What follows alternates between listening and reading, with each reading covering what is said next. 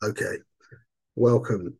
So this this class is going to be really interactive. Okay, I want to really hear like this is it's important because last week we basically established that um even though good and evil no one has no one can really articulate it no one really you know even wikipedia doesn't have a decent answer to what is good and what is evil that we saw clearly that we all have this very real internal barometer as to what is good and what is evil or who is good and who is evil. And it's kind of undeniable. And it's very uh, global and it's very objective. And the the basically the definition that we're going with for good is selfless and evil is selfish as simple as that people who are ultimately selfish we call them evil and people who are selfless we call them good uh, you could plug that into all the people you know not that we should be judging anyone but but uh that that's uh, that's what I receive from my Rebbe, and it makes a lot, a lot of sense to me. So that was really the big. That was the big uh, hanacha. That was the big um, takeaway from last week. Then we went another a drop further, and we said that a person who embodies the trait of good, a person who is good, a person who embodies the trait of goodness, uh, we'd refer to that as being humble and a person who embodies the trait of evil, of selfishness, we would call that arrogant. Um, then we said that humility, who is the, the, the paradigm figure of humility in the Torah, is Moshe Rabbeinu. And his famous statement was Ein Oid Milvadoi. There is only God. So we could say that the ultimate level of humility is that phrase is encapsulated in that phrase ein od milvadoi there is nothing other than hashem that's the ultimate level of humility and paro who was his like arch enemy his ultimate his statement was aniva afsi oid i am and there is nothing else other than me so he could say that's the ultimate level of arrogance humility is saying the ultimate level of humility is saying all there is is god which Lachora means that there's not me as well. If he's if there's only him, that we need to try and understand. And then the ultimate level of arrogance is to say there's only me. No God, no you, no one, just me. we probably know some people who we feel think like that. So okay, so there's this is a question. You've got two people at a chasna, yeah, and they just go well, let's say you've got one person in the chasna who just you know, in front of you know when everyone goes around the chasan and kallah, and you've got you know like 200 300 people and the chasan and kallah is sitting there on the chairs and then all the guys get up and do their thing in the front in, in front of them and you've got one guy who just does it's you you you you're just sitting there looking at this guy thinking I could never ever do that in a million years in front of 300 people that is just that is just I got no words. Yeah, you you've seen the kind of thing you know what I'm talking about. You can imagine at least, yeah. Is that coming from arrogance or humility? That guy's, I mean, his something, his ultimately something. Is he ultimately arrogant or ultimately humble? I think it depends on his. Is he doing it for the mitzvah of Mesameach Chasan and Kala? what's the intention behind his dancing? So this is the to show off how good of a dancer he is, or or even he just like feels like dancing right now, and the reason why he can do that in front of 300 people and you can't is because he doesn't really believe that they exist. You know the technical term for that is, by the way, the psychological term for that kind of mentality. That's called a psychopath. No, really, that, that's really a psychopath doesn't have the ability to appreciate that another person exists. A narcissist is a person who believes everything is about him. So if you get those two traits mixed together, that's really dangerous. But um, but well, either of those traits are dangerous anyway. But so that's interesting because this this is a really important point. Is that this guy can be dancing like a madman in front of 300 people, and it could be, let's just say, it could be for one of two reasons. Number one, like we just said, he's this crazy psychopath who just felt like getting some energy out. And those 300 people aren't real to him. So you're looking around thinking, how can you do that in front of 300 people? He's looking around thinking, this is just like a bunch of uh, toy soldiers. This is, there's nothing, who's there to be embarrassed of? Or he could be thinking, Ein od milvadoi. There's a mitzvah here, Masamech Hasan Vakala. And he could be dancing in complete abandon for that. So we're saying this is this is the trip. This is really a trip. Is that we're saying that ultimate humility and ultimate arrogance can look exactly the same on the outside. The same act, mamash. So a guy could be spanking his kids, yeah, with utter humility. That, that takes a real match. Or a guy could be learning Torah with his kids in a state of utter arrogance. It, it just it depends. Hopefully not. But it it what what I'm trying to show you is that Paro and Moshe could actually be indistinguishable to us. So now let's let's ask another question, okay? Taking food to an old lady. There's an old almana who lives next door to you, a widow who lives next door, and you bring her you bring her some hot food for dinner. Good or bad?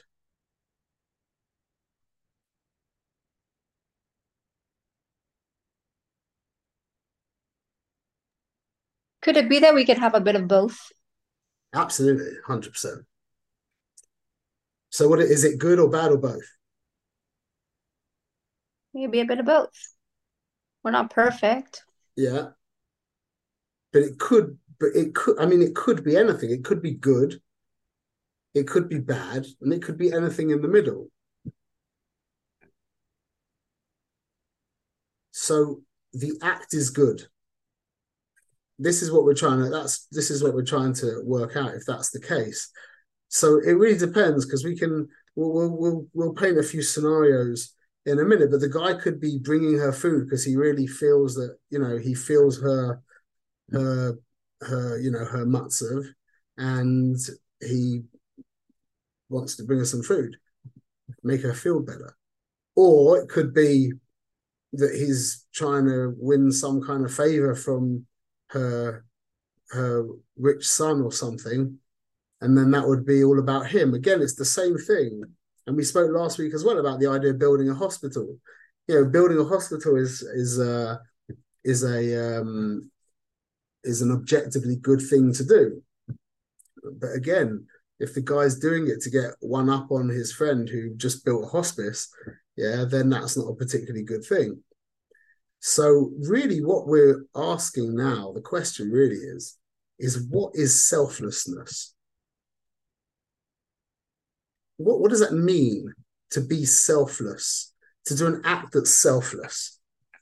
And then we have to ask another question Are there levels of selflessness? Because if good is being selfless, which means in the in the uh, case of the old woman bringing her food because you're thinking about her. It's about her, and you feel her pain or her situation, whatever. It's all about her. But what about if you want to bring her food because it will make you feel good because you're doing a nice thing? How good is that? It's a little scary to ask these questions, you know, because then we end up thinking about the kinds of things that we do and maybe the things that we do aren't aren't really that good because a lot of times good things that we do are maybe with you know with slightly you know tarnished with selfish purposes so what does it actually mean to be selfless so let, let's let's I've, I've i've we've got a little uh if you want to write this down, it'll be helpful. Otherwise you can just listen. So we're going to go through this old lady example, and I'm going to give. Um, I'm going to create three groups. Okay, there's the first group called "It's All About Her." Then there's the second group called "It's All About Us," and the third group is "It's All About Me." Okay, so I've got like I don't know nine or ten different kinds of motivations that could have been that could have motivated the bringing the dinner to the old lady. Okay, so the goal is, as I say, that you know, either put it into group one, which is it's about her, group two, which is it's about us, and group three, it's about me. Okay, so we're going to call these levels where we know about selfless and we know about selfish. That would be it's all about her, selfless, where it's all about me, selfish. Now we're going to have to try and understand this is the most important level to understand this middle level. It's about us. Because, like Mrs. Cat said, it can be any, it could be a little bit of both. It could be everything. It could be more this or more that, or there could be any any number of different gradations in that middle area. And that's really what we're trying to understand this middle area, because that's very relevant to us. Okay, so the first one is he feels her pain. Yeah, does that go into group one, group two, or group three? You just shout out as well. Group one. Yeah. Okay. Now the other, the next option is he's doing it to spite his neighbor because he knew his neighbor had planned on bringing her the food at 7 p.m. So he mamash up the Rhine and brought it there at 6:30 p.m. so that this other neighbor won't have uh, won't be able to give her the food or whatever. He'll feel stupid. That's obviously all about me. And then what about she will feel obligated in the future if he doesn't feel particularly well, she'll feel obligated to make him through. That's the motivating factor. Yep, I'd agree that's two. Um, what about if he says, if everybody acted like this, it would make the world a better place for me?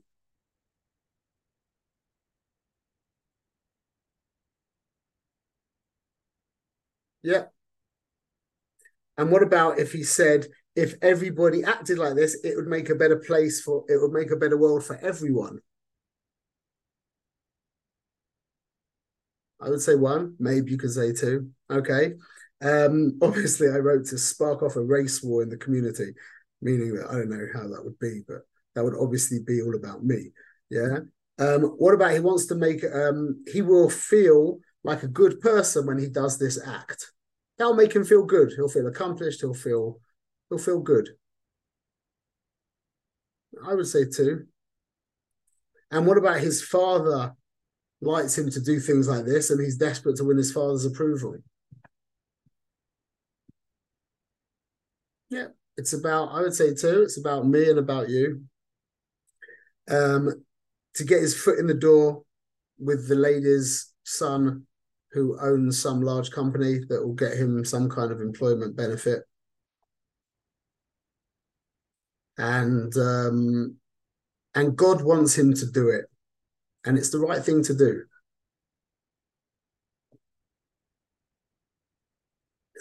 I would also say number one.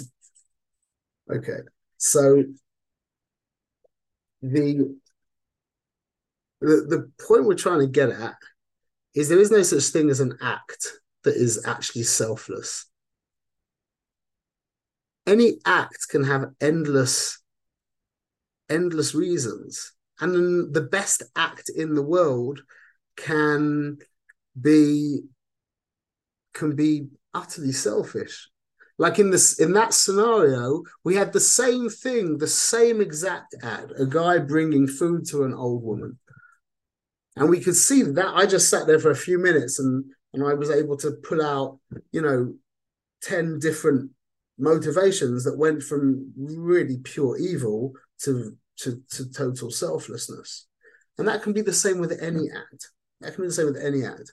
There's endless reasons for any single act. So now it comes out that an act is just an act, yeah? The selflessness or selfishness is the human element within the act. Everyone under everyone's with me at this point. So now, this is the question: Can there be selflessness without an act?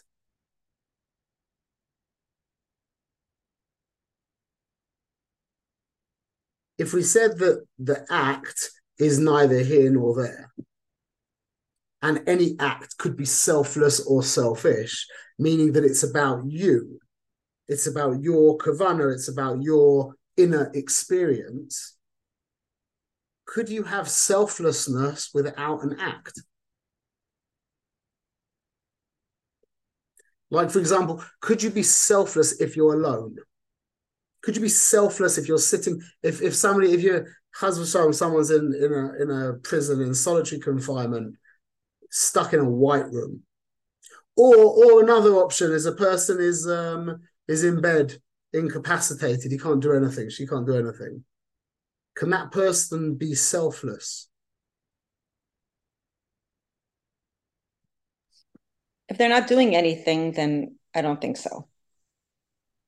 If you're just sitting, it's you're not you're not selfless. You're just this, sitting. This is the question. But we just said that the act itself has got the act itself is is neither here nor there. It's not so it's to do with the person. So can that person still be in a in a a, a matzav of selflessness if there isn't any act going on? You hear you hear the question? You hear why I'm asking the question, yeah?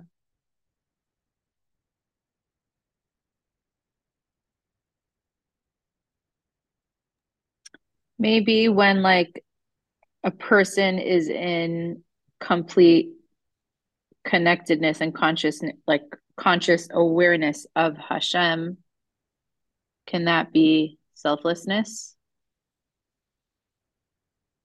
And what you mean, like in a meditational way?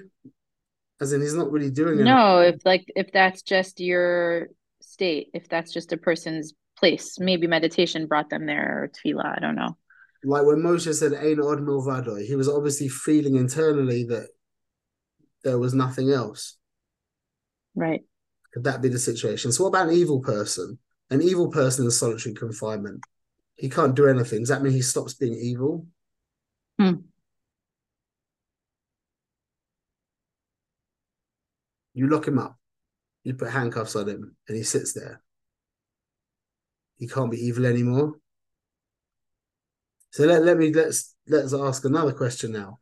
So we're not sure about this right now. This is a little bit like I'm not so sure about this. But we know that we can be selfless with a person. I can do I can bring that lady food selflessly. It's all about her. I'm not thinking about me. She needs some food. I got some food. Here you go, lady. And that's selfless. Yeah. And we saw that it could be selfish. What about could you have a selfless experience with a tree?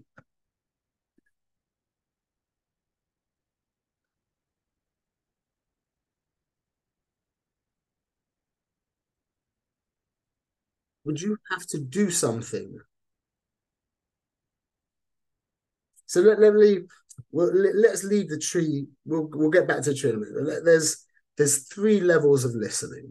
Okay, this is a very very important idea there's three levels of listening. The first level, which is probably the most common level, is the lowest level. It's called waiting to reply. You're sitting there waiting to reply. It's, it's just about my reply.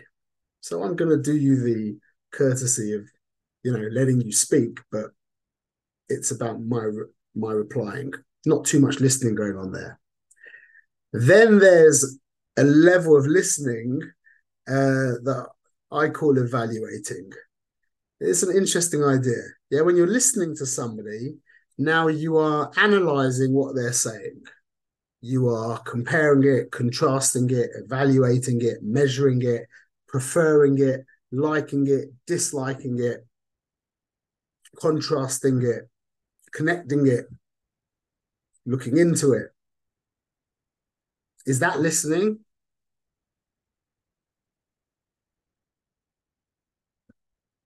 So that's actually this is the middle area that we need to be talking about. That that isn't listening, or it's it's more listening than the first person because the first person wasn't listening at all. He was just waiting to waiting for you to stop talking so he can say his thing.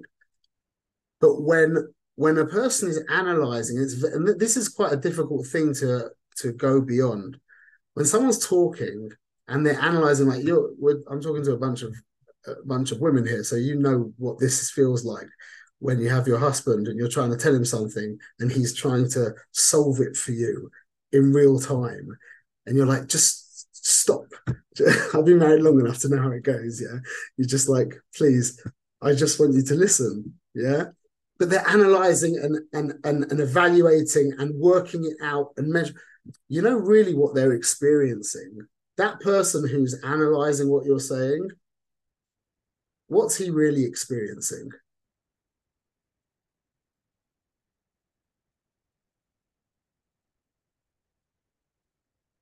And this is the reason why I'm talking to talking, and that's most people. Okay, We're, that's most people, and this is the reason why. The, the reason why is that it's it's frustrating when someone's doing that.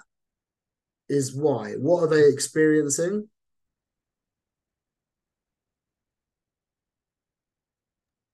discomfort the person who's listen, who's being talked to there's you talking and then there's the yeah. who's listening but he or she is analyzing and comparing contrasting evaluating.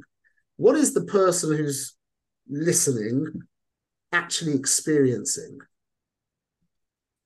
Are they experiencing you? No.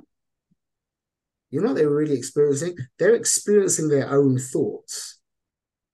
You are generating thoughts for them, but the actual experience that they're having is an experience of their own thoughts.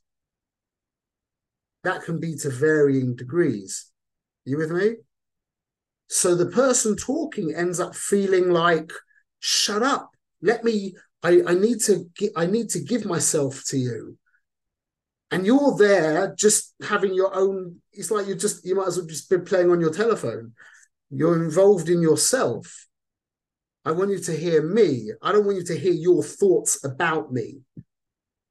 It's very stifling. That's what we're looking for. We're desperate for this third kind of listening. The third kind of listening is just being still.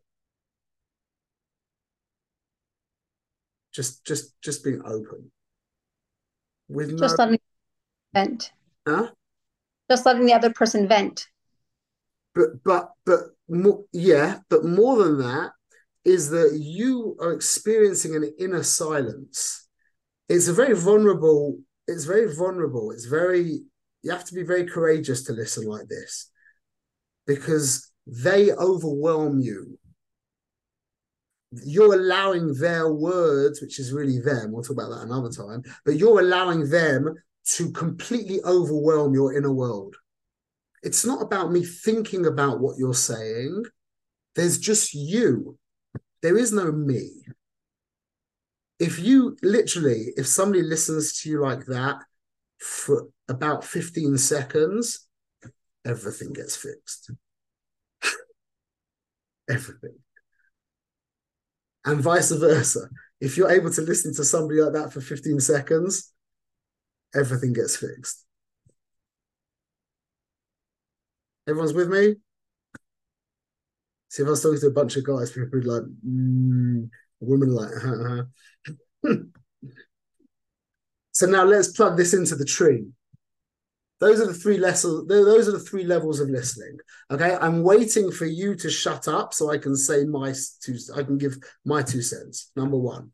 Number two, I'm analyzing and comparing and contrasting and preferring and disliking and loving and the what you're saying. And number three, I'm just still. Still. So now let's plug that into the tree what would be give me an example of the first level of the tree if we're comparing it to waiting to reply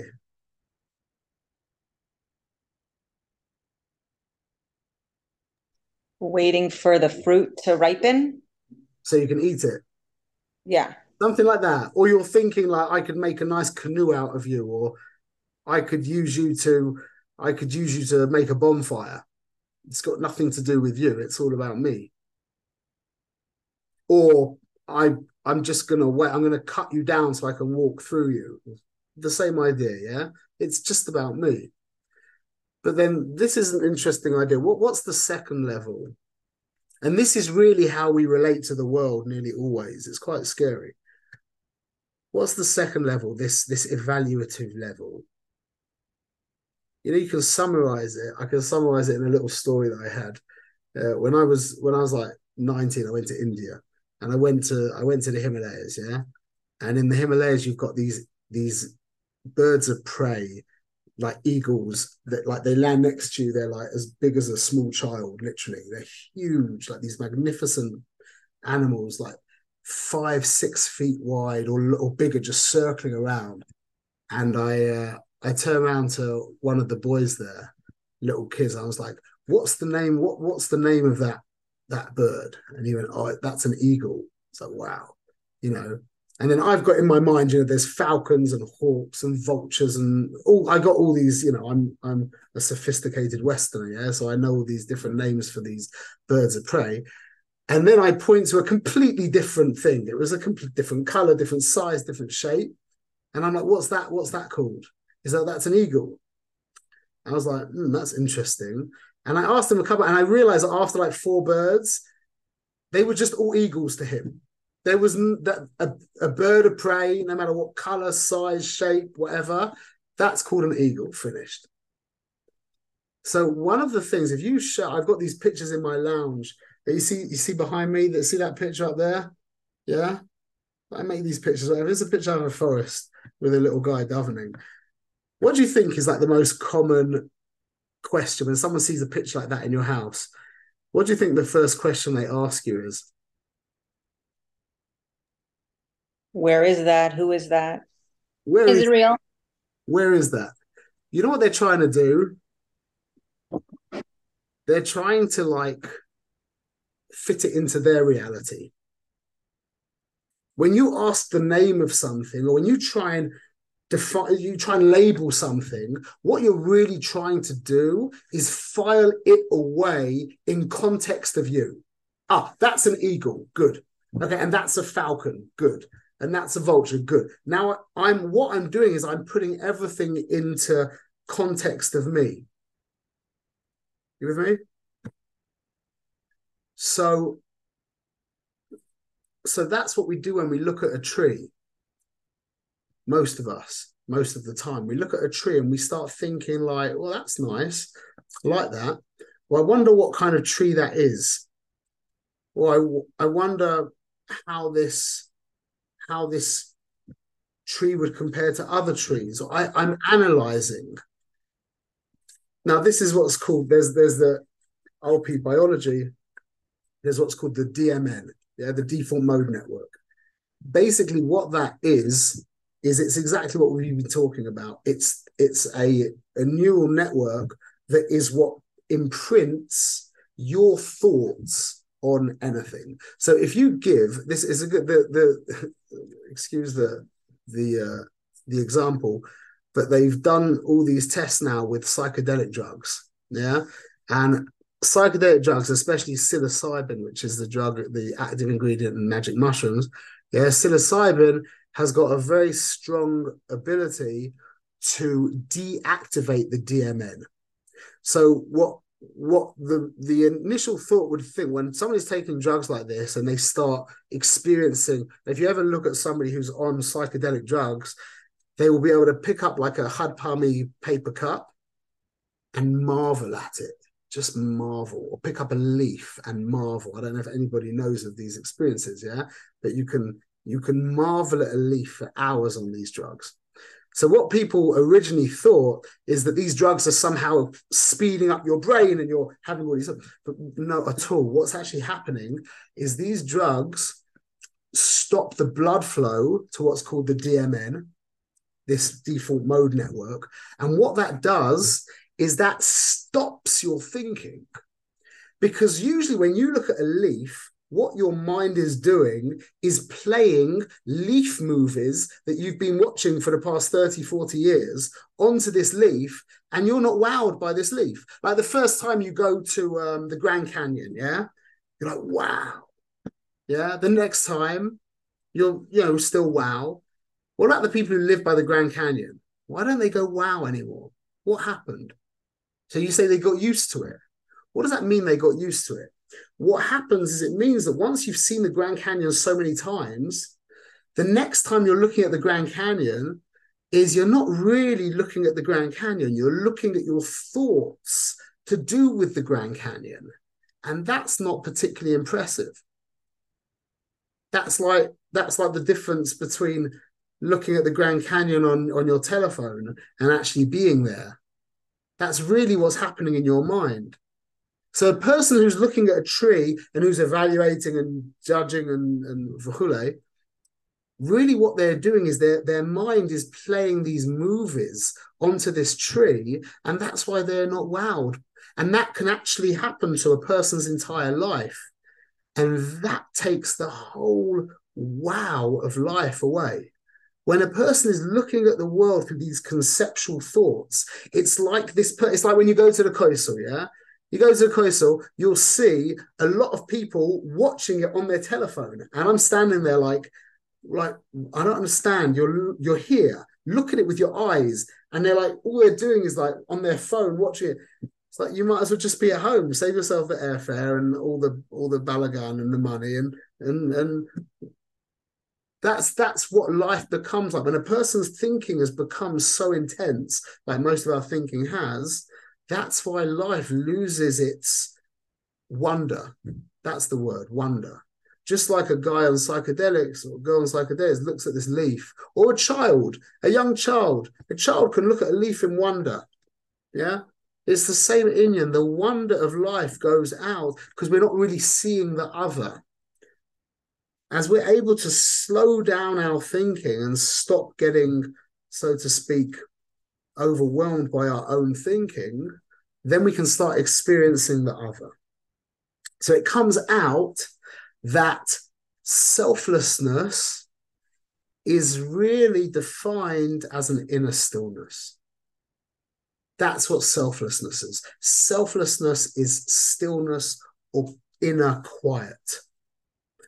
So the question is can a person have an, a selfless experience in a in a prison cell and the answer is yes. I think it really goes to what Mrs. Halpern was saying about this idea of being connected in with Hashem, which is a few few steps ahead. But that's really what it is. That is what selflessness is. That person in front of me is real. How do I know they're real? Because I haven't got this this this thing going on inside my head saying stuff to me, and I can appreciate the reality of that person.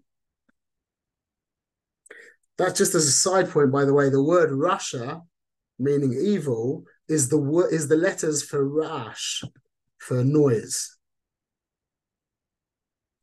And arguably one of the most evil characters in all of the Nach is Haman Harasha. Yeah. This is how Heilig and Minhagim are. We make a lot of noise when we hear his name. What's that about? That's exactly the point. Rash and Ra or Rush and rasha making noise and a rasha are really, really one and the same. They really are.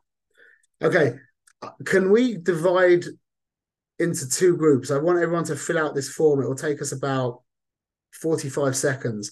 But I need I need half of us to do one form and half of us to do another form. How can we divide it? I can't see it. Can everyone turn on their cameras for a second, or at least put a? Can we just have A and B?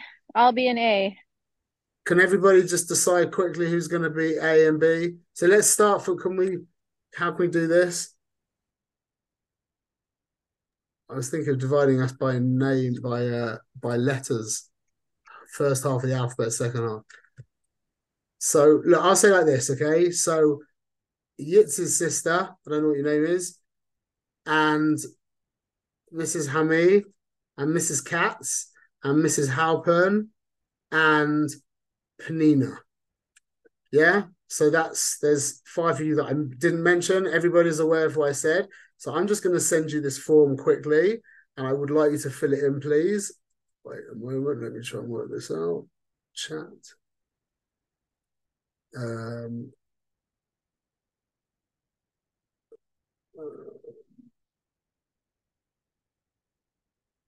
how would you send a message?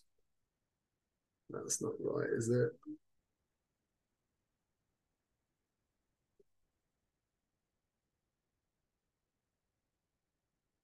It just has participant.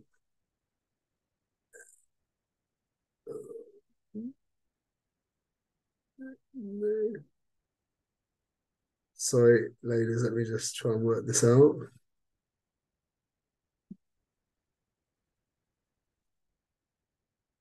Should be on the participant though. Chat. Oh, there we go. Okay. Um, okay, so the ladies who I just gave it, who I just said, yeah. Can you please fill this in? It should literally take you about 45 seconds. Do not think into it too much.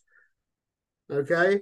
And ladies, the ones who I didn't, the, the ones I didn't mention, can you please fill this form in?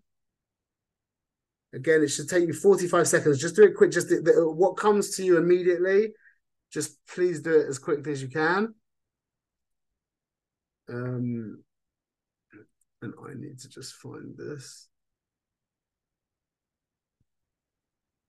And I'm going to show you the results. It's going to be nameless as well. So just, just please be, be uh, truthful and, and quick.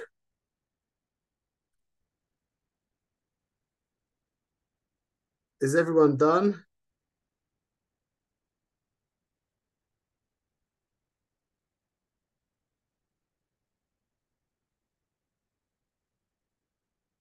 Okay, people are still in the process. Three, four. So one more person to finish from the first group. We've got four more to finish from the second group.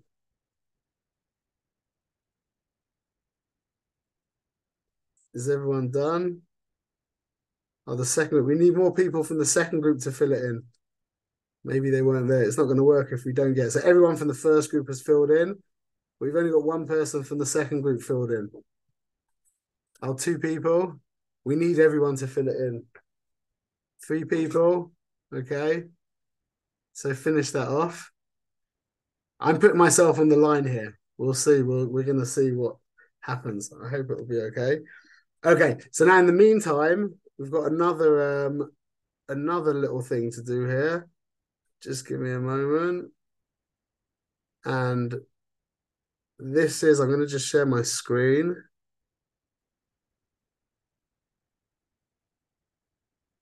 And I want everybody here. So can everybody just very quickly look at this? Oh, one second, I want to look at, let's look at this car first. Sorry. Can everyone just look at this car? And can everybody just in the chat out of 10 very quickly, just give me a rating what you feel about this car. Just send it as a chat quickly.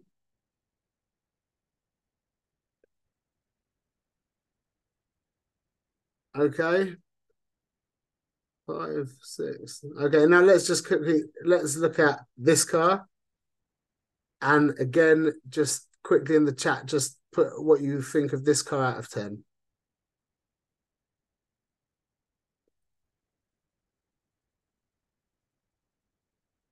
Okay. I'm going to stop share. And let me just see what you wrote here. So look at the the first. Okay. So Mrs. Halpern didn't like that so much. But we've got eight, seven, seven, seven, five, seven. Okay. And then for the next car, Mrs. Halpern gave it the same three, and then six, six, six, two, two, two, two. So the first car trumped the second car quite deeply, yeah? You want to know something really funny? Please don't be upset with me for this one moment. But it was actually the same car.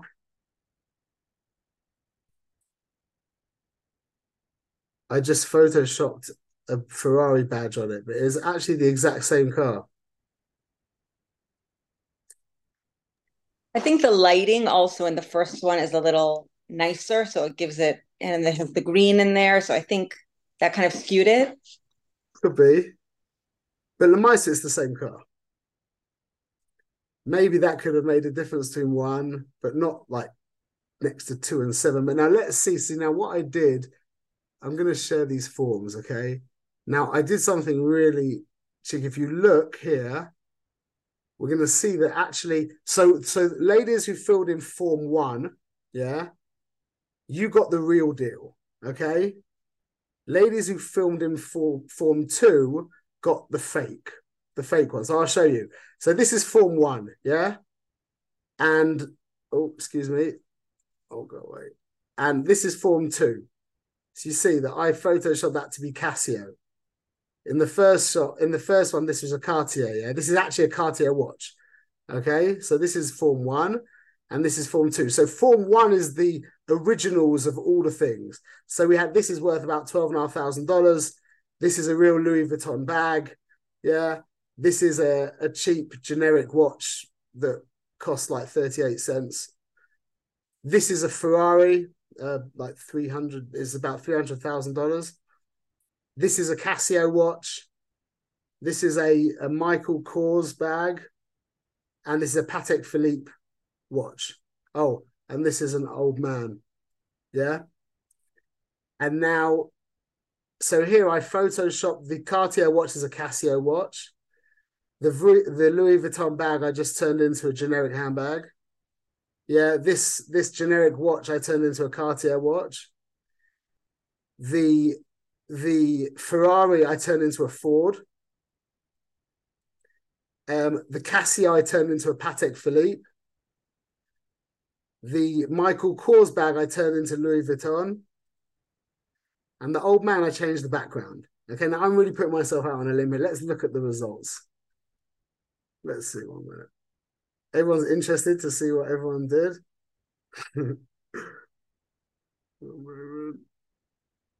okay, so the first, let, let's see if I can do this side by side. Oh, go away. One moment. Was that two? Yes. Can everyone see my screen, the side by side? Mm, no, You can't see there's two sides? just one side. Oh, you can. I don't know if it's just me. Oh, maybe so. Wait one minute. Maybe I can uh, share my screen. Oh, there you go. That will be it, I think. Now can you see two sides? Yes. Okay. So really, this needs to be done with more people, but let's see anyway. So remember, the first form one is the real, the real one, and form two is the um is the uh um is the fake one, yeah. But it doesn't. This is so. This was. Let's just have a look. This is um, this was the Cartier watch and this was what people thought of it as a oh i need to remember i need to see this from a different side this was the this was the cartier watch i'm going to forget this aren't i so i need to see oh i need another screen one moment let me see if i can do this.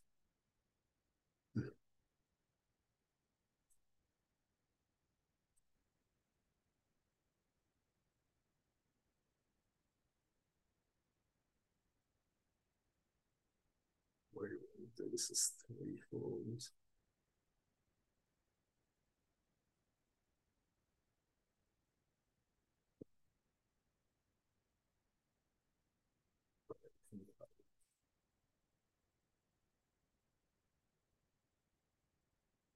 Okay, so the first one is the Cartier watch, which is on this was the first this was on um this was the people, the five responses is as the Cartier, and this was as a Casio. Okay, so this is actually interesting because people quite like this. You would actually say, interestingly enough, that people preferred it more as a Casio than as a Cartier. Yeah, interesting. Okay, so now this second one was the the Louis Vuitton bag. So this is oh, so people didn't like Louis Vuitton over here, yeah. People put it as like low down, and then we got people, a couple of people just didn't like it, and then a couple of people who did like it, um, but not Louis Vuitton. So people preferred it when it wasn't Louis Vuitton. That's interesting. Okay. Then the next one, this is good. This is this is um after Louis Vuitton was this cheap watch that I photoshopped to be a Cartier. So this side is uh, this side is the cheap watch, and we got a lower level response. And this side was it as a Cartier. We got a higher, we got it as a higher response. Okay, now the next one is this was the Ferrari that I photoshopped as a Ford. Yeah, so in Form One, it was a Ferrari, um, and it wasn't actually liked as much as in Form Two. Interesting. Okay. Then the next one is the Casio watch. So over here it's Casio, over here it's Patek Philippe. So you've got people like it more as Patek Philippe than they did as Casio. And then this next one is the Michael Kors bag. So over here it was as Michael Kors, and over here it was as uh, Louis Vuitton. So we see some people really don't like Louis Vuitton. That's uh, that's something that we've just learned. Okay. I also don't. Just the fact that it costs so much money, I also think it's terrible. Um, and now, this is really interesting. This is the old man. This is the old man, uh, the old man thing. So with the with the blue background with the circles in the background, we had people. Uh, it basically stays similar. Okay, so I'm gonna I'm gonna jump out of this a minute stop screen share. What I'm trying to show you here is that we'll just just finish off by quoting something very interesting about um oh one minute, let me just do another screen share. Um.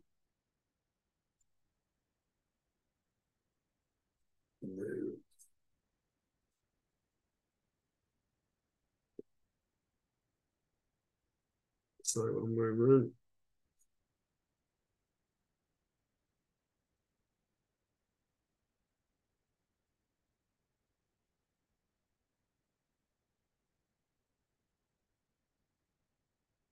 Okay.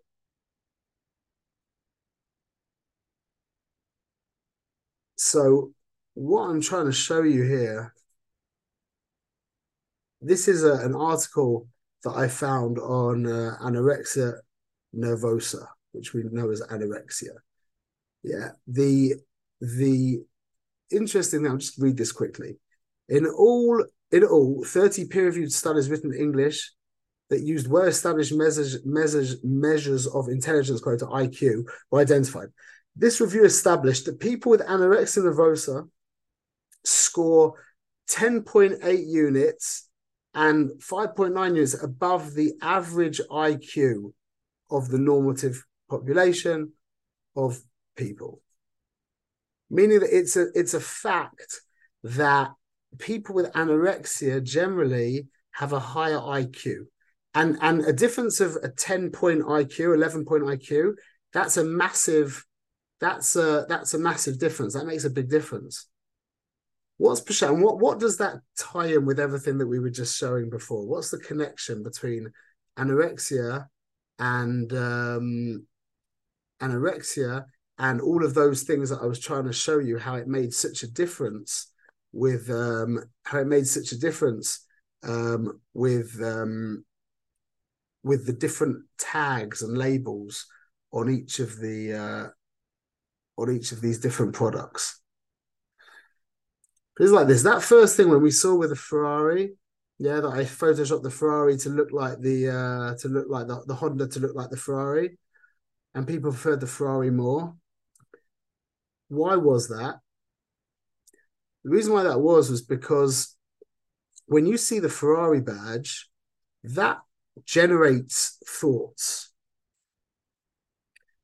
You feel different thoughts and you have different feelings when you see the Ferrari badge and when you see the Honda badge. That means that when you're looking at the same car and you're seeing the Ferrari badge, you're actually seeing a different car than when you're seeing the same car with a Honda badge. Not that the car changed, that you changed.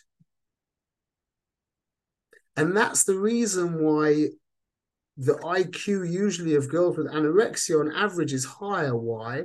Because I'm not going to get into this much, but the the the the the, the main the, the main thing of anorexia is that the girl thinks she's fat.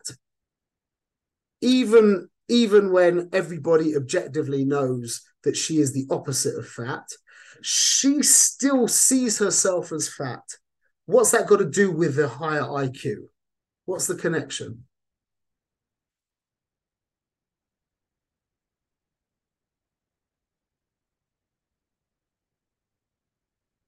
The connection, yeah? Because she has a high IQ, you would think that she would know that she's not fat. Maybe, but then when you realize what IQ really is, IQ is about the the veracity and the and the power of your thoughts. So it, it takes a stronger brain to fool the person into thinking that she's fat when she's thin a less powerful brain couldn't trick you into doing such a thing. I'm not saying this, there's obviously a lot more that goes into it. I'm just trying to pull out my point here that it needs a strong brain with a powerful ability to think that's constantly throwing these thoughts that can actually, just like you saw the Honda, you preferred it with the Ferrari badge. So too, when you've got these powerful thoughts being generated, I'm fat, I'm fat, I'm fat, and you're actually not at all the opposite that is what allows a person to fall into the trap of being able to look in the mirror, see an objectively very, very thin person, and think that they're fat. The more powerful their thinking is. This is what we're trying to talk. This is what we're trying to understand about about what we've called selfish, but not selfish. This is the level in the middle that we're going to call self-full. And this is where we're going to go from. We're going to finish here. But basically, now we've got three levels we've got selfless, we've got selfish, and then we've got a middle in the a level in the middle that we're going to call self-full. Self-full doesn't mean that you don't exist. It just means that I do exist. Like the person looking at the tree and comparing it to all the other trees. It's not like the tree doesn't exist. I'm thinking about the tree. The guy who's just listening, waiting to you to shut up so you can talk, he's not experiencing you at all. You don't exist. He's selfish. But the nice husband who's trying to do the right thing and he's analyzing what you're saying, he just does just never learned about what listening is. He's trying to analyze and understand and work out. He's not selfish, he's self-full. And the person who's dead still, who's internally quiet, they're selfless. Everyone's with me? This makes sense to people?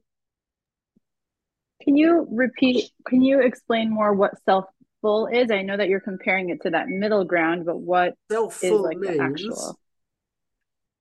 You exist and I exist. We're both real. And that's the regular, that there's nothing wrong with that. That's normal. To get to a level of only you exist, that's Mamash Tzaddik.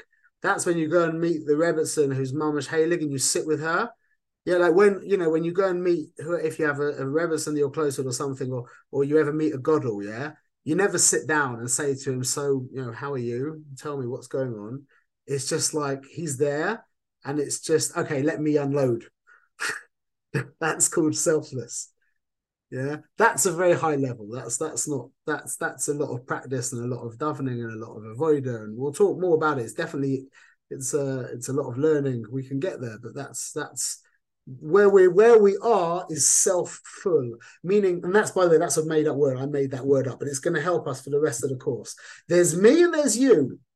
That's the guy who's making the woman the food but there's me involved in it. Like i'm i'm aware that i'm making you the food and i'm happy about that. That gives me simcha. But at the same time it's going to help me get that job with your son. There's me and there's you. It's about us. It's win-win that's a very normal human situation to be in. And that's that breaks down into the experience of the tree. Selfish is how can I use this tree for my own purposes? Self-full is I'm using this tree to experience myself. I'm trying to categorize it, label it, like it, dislike it, put it in that box, work out how it's connected to this tree, etc. Understand it. And then there's selfless, which is I'm just silent. And and if you ever get to that space, and and we're not, you know, we we cycle through these realities. If you ever get to that place of inner silence, this world becomes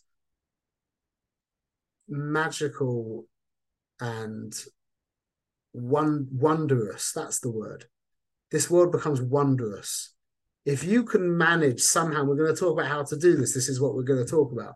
If we can work out a way of pressing mute on that that thing inside us that's constantly analyzing and debating and labeling and categorizing and comparing and contrasting and preferring and disliking, etc.